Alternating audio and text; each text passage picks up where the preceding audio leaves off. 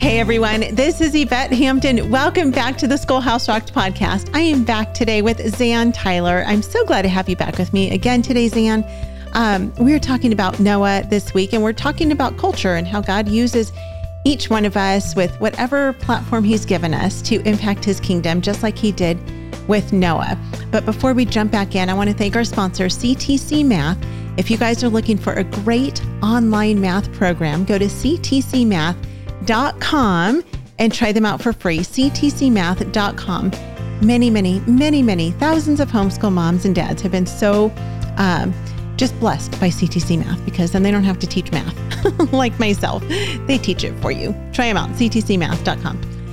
Zan, welcome back. Uh, I, I am so encouraged by this conversation, and I need this constant reminder that God is doing the the um, the unseen. Is that a word? Mm-hmm. Unseen. That is a word. He's doing what we can't see. yes. It is yes. a word in Webster's dictionary. Noah Webster's dictionary, Yes, right? That's right. That's exactly Who is also let's right. let's park there for a minute. okay. Let's okay. talk about Noah because this is another Noah that I know you are, you know, familiar with the other Noah. Um, let's talk about how because because we're talking about Noah, Mr. Noah Ark. Um, That's right. Talk about Noah Webster for a minute. Like, what kind of impact did, did he have in culture?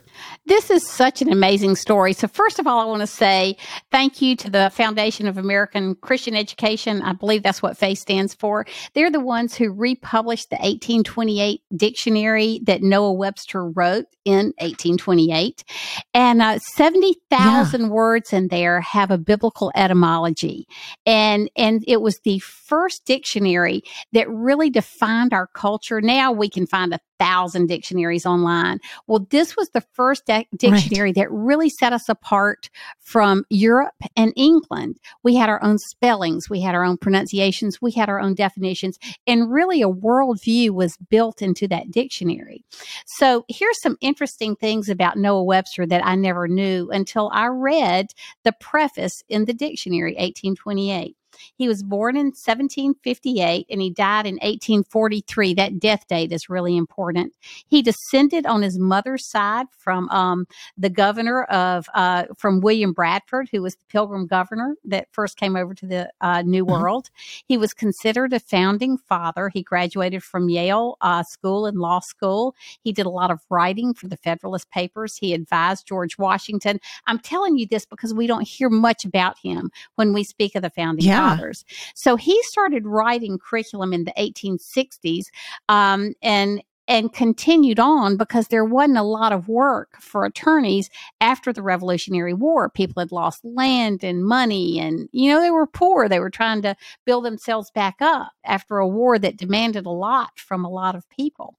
So, for more than 60 years, Noah Webster devoted a major portion of his talents to defining and establishing an American Christian educational system. Specifically, he provided the fundamental text for spelling, grammar, reading, history, geography, civics, literature, and an American dictionary. Written from a Christian biblical Wow. position, these texts taught people pupils the ingredients necessary to maintain our American Republic. Now, that is a direct quote from the preface in the 1828 dictionary. I want Wow. to say that's important because we don't understand how important that biblically based curriculum was up through the 1840s and and for a hundred years more than a hundred years noah webster's curriculum was read by most school children north and south and east and west sold over a hundred million copies in that period of time. So Wow. this was not an insignificant little blip on the w- radar. This is one man who built a platform to sell his books and was totally committed to this worldview and uh, and he died in the 1840s. It's very interesting. In the 1840s is when Horace Mann really uh, came bursting onto the scene and was committed to an anti-God, anti-biblical, progressive education. And so we see. Mhm. I mean, Noah really. There's a quote in here about how. Um, uh, it might be said that Noah's books were an ark in which the American spirit rode the deluge of rising anti Christian and anti Republican waters, which thr so threatened to inundate the new nation. And so we see what one person can do in terms of kingdom building and fighting for the extension of God's kingdom here on earth. And it takes place, so much of that fighting and, and preparation takes place in the classroom, which for us is our home school. Yeah. You know, teaching kids who they are. Like we said earlier, they're made in God's image, and the Bible is God's word, and freedom was God's idea, not man's. And, you know, all those things we yeah. teach from the earliest years are so important. Noah Webster knew that, and we see the difference as our country left the curriculum that Noah Webster wrote and we go forward with the Horace Mann and Dewey type education and and then we have the Supreme Court that wanted to throw the Bible out of the public schools uh, and out of culture. They're still trying to. yes, yes. Yeah, and so we that's an incredible story. Yes, it is. Isn't it an incredible? It was so eye opening for me.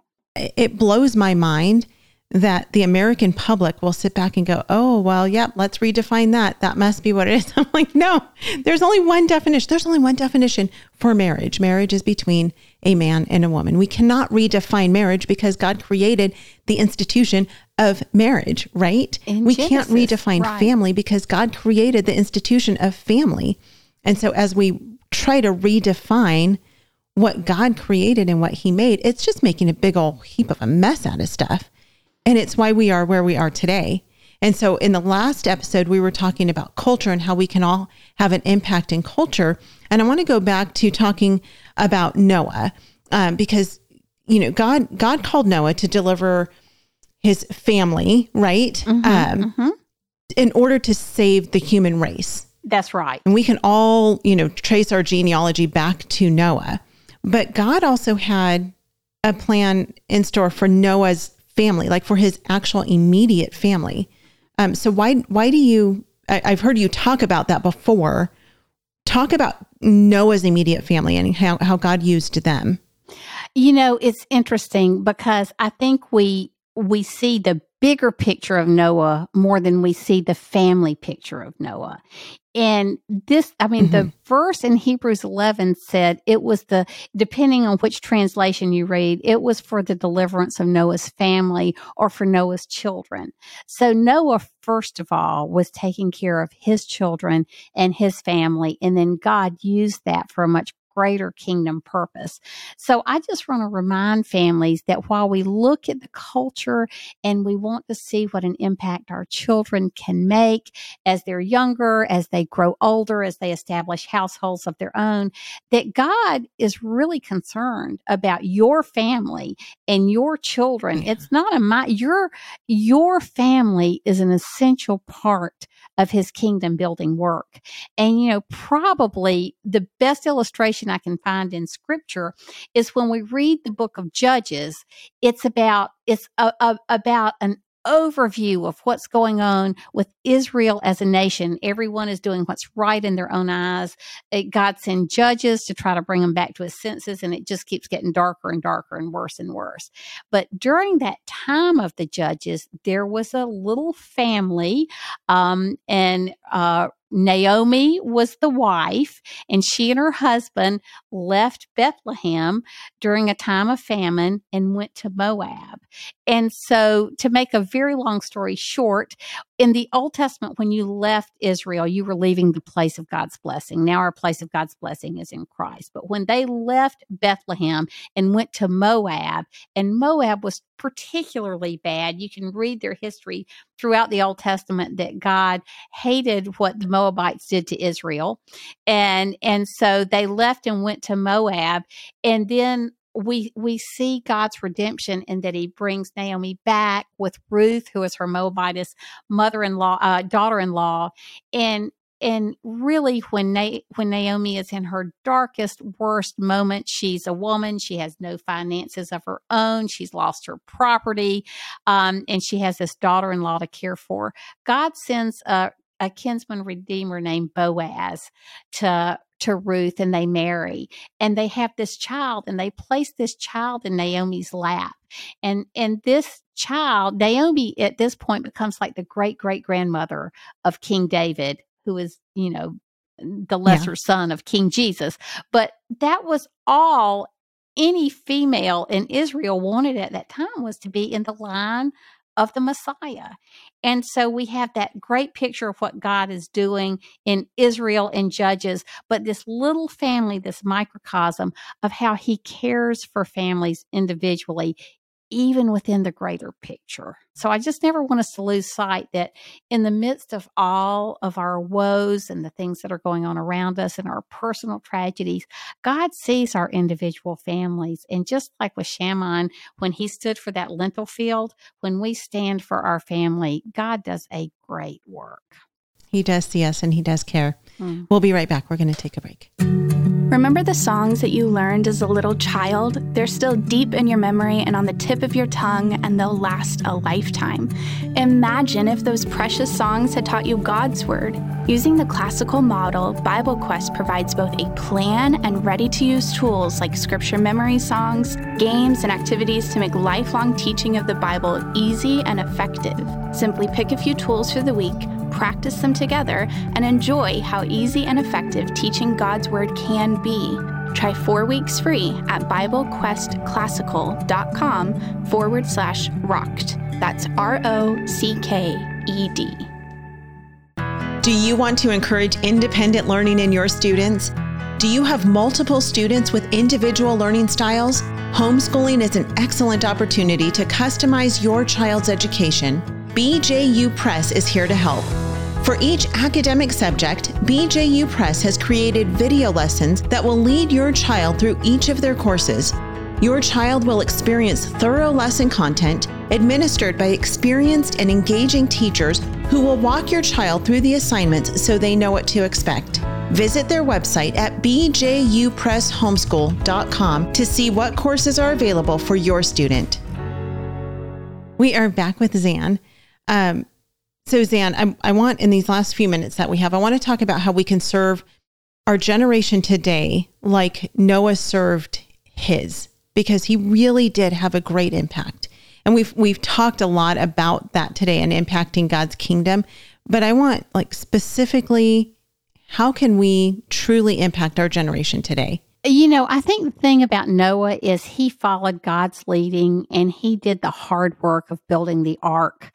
And God just blessed him and undertook for him and saved his family and saved others other families through his.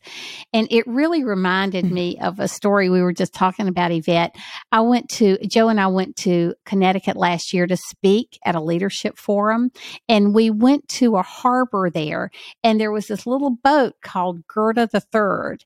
And as we talked to the docent, he explained to me the story of this little lighthouse boat. I think it was called the Tender Boat, uh, and it was from Denmark. So I bought the book called Henny's Book that tells this story. I can't remember the name of the author, but it's H E N N Y apostrophe S, Henny's book, and read it. And it talked about Denmark during World War II. Well, Denmark as a country decided they would not let their Jewish population be decimated like the rest of Europe had been under Hitler.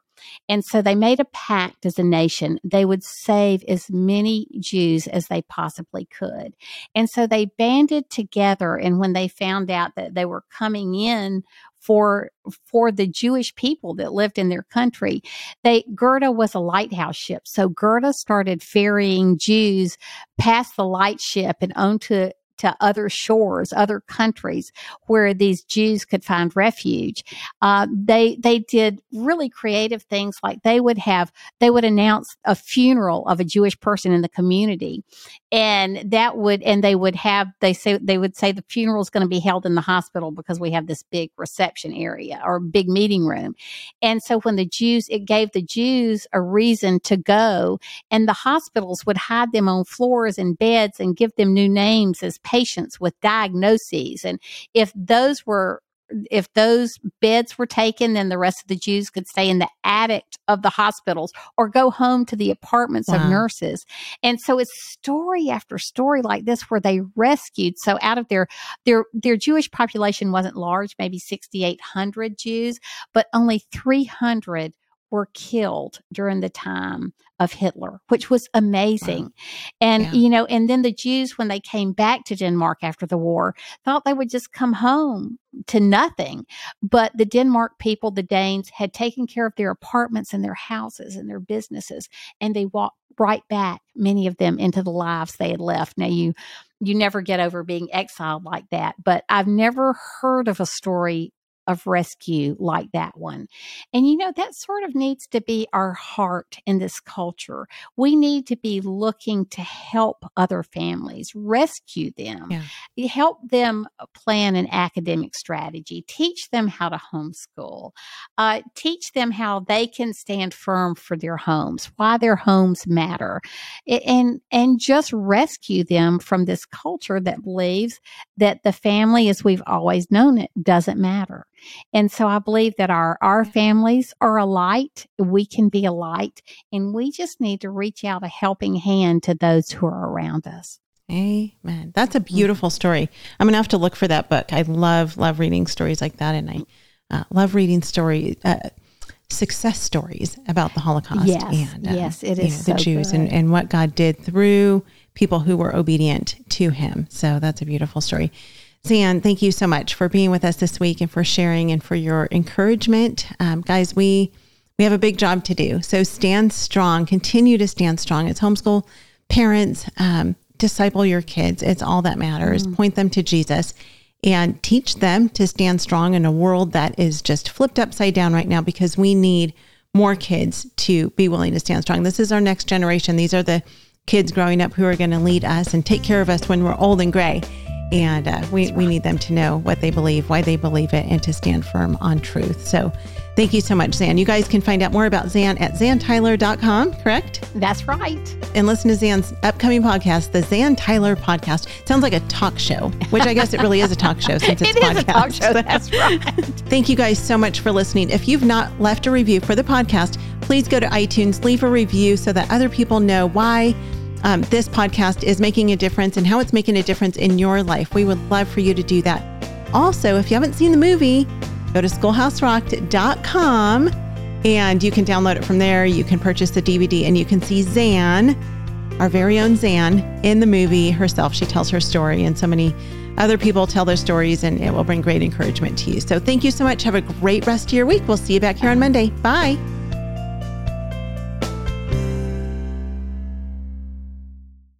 What we do at IEW is break through the, the noise of the grammar and the writing prompts, and we say, this is what you do, step by step. And I've witnessed it over and over again, both watching Andrew teach and hearing from parents, this is the best writing program. We've made it so easy and made it really affordable. So any mom can teach writing to their children using our course, and we guarantee it. To try three weeks of free lessons, visit IEW.com